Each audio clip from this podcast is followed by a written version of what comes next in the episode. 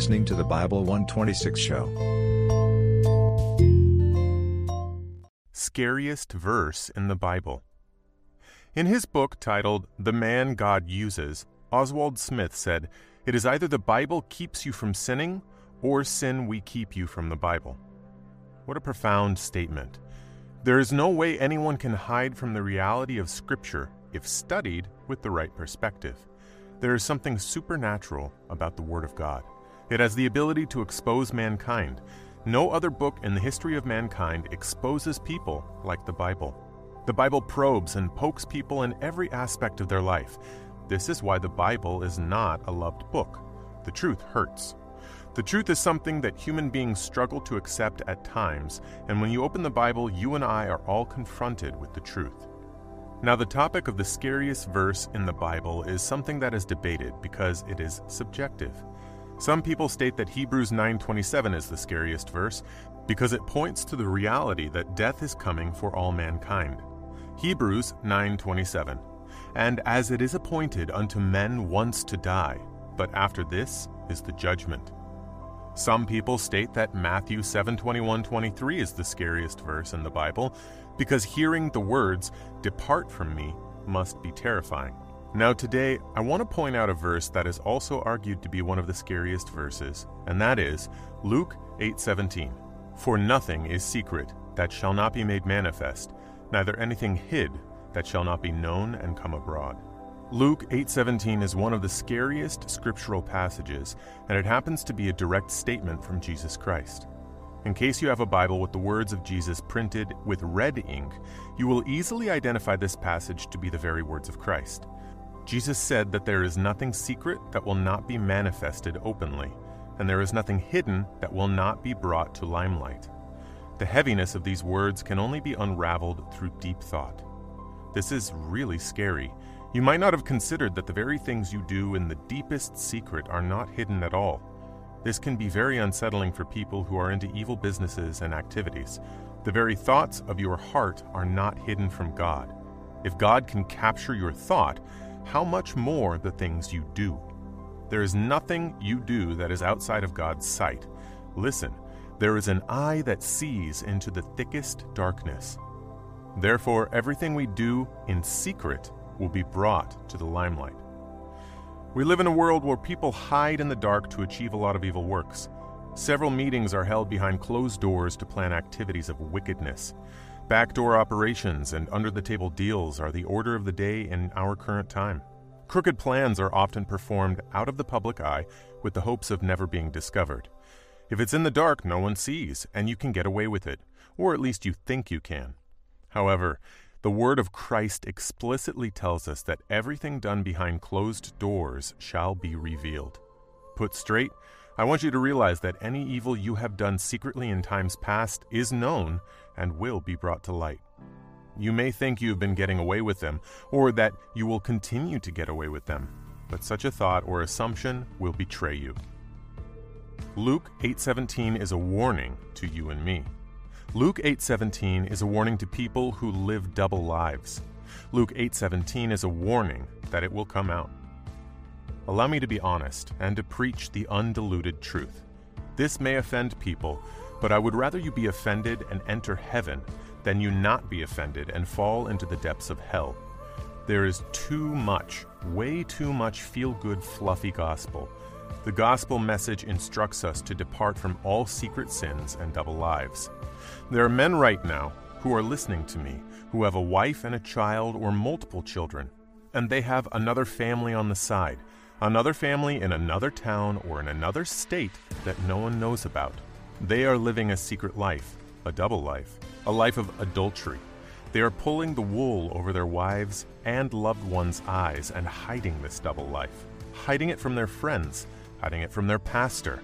They have a whole family elsewhere no one knows about, living comfortably in adultery, hiding this secret.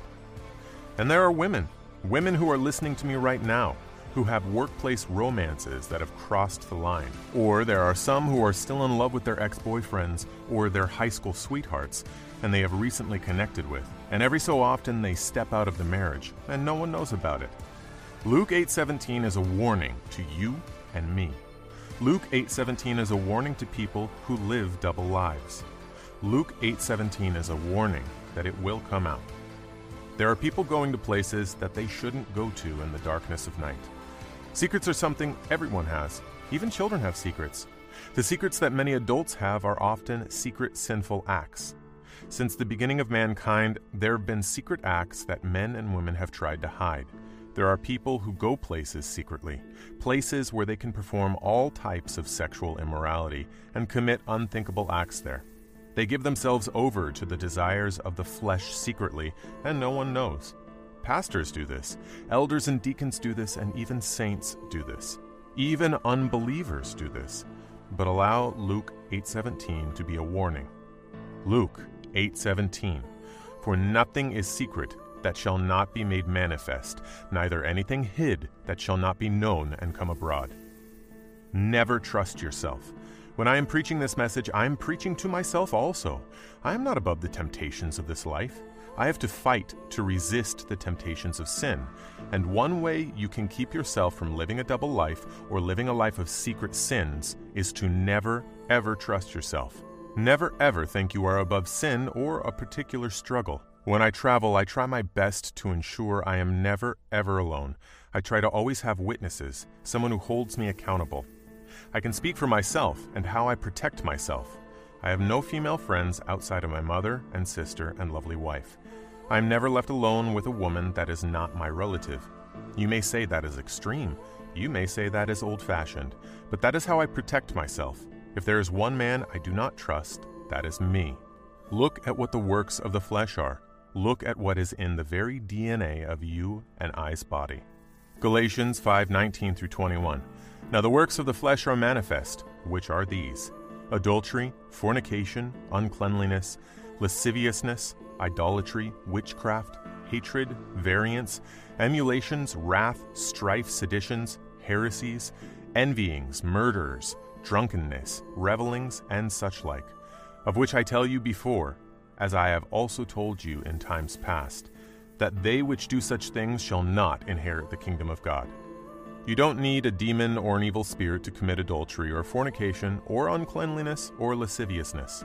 It is in your genes, it is in your DNA. Protect yourself. Put barriers in your life that should not be crossed. Maybe I am old fashioned.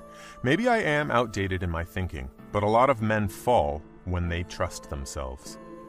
1 Corinthians 10:12 Therefore let the one who thinks he stands watch out if he does not fall. Don't ever try to live a double life.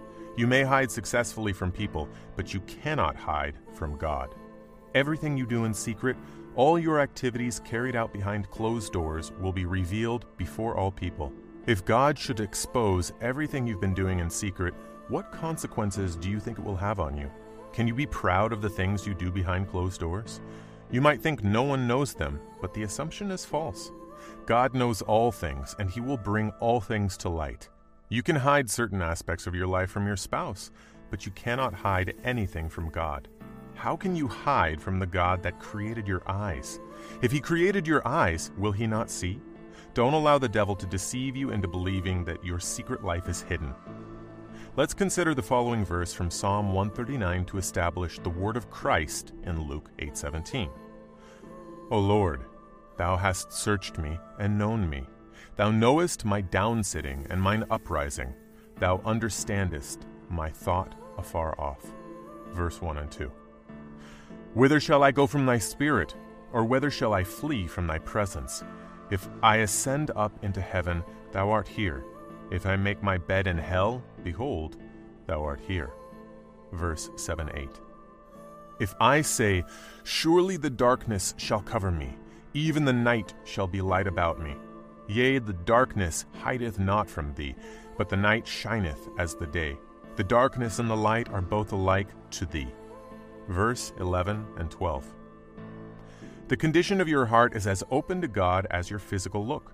God knows every bit of thought that comes into your heart. Whether you go down into the sea or you ascend into the clouds, the omnipresence of God will envelop you.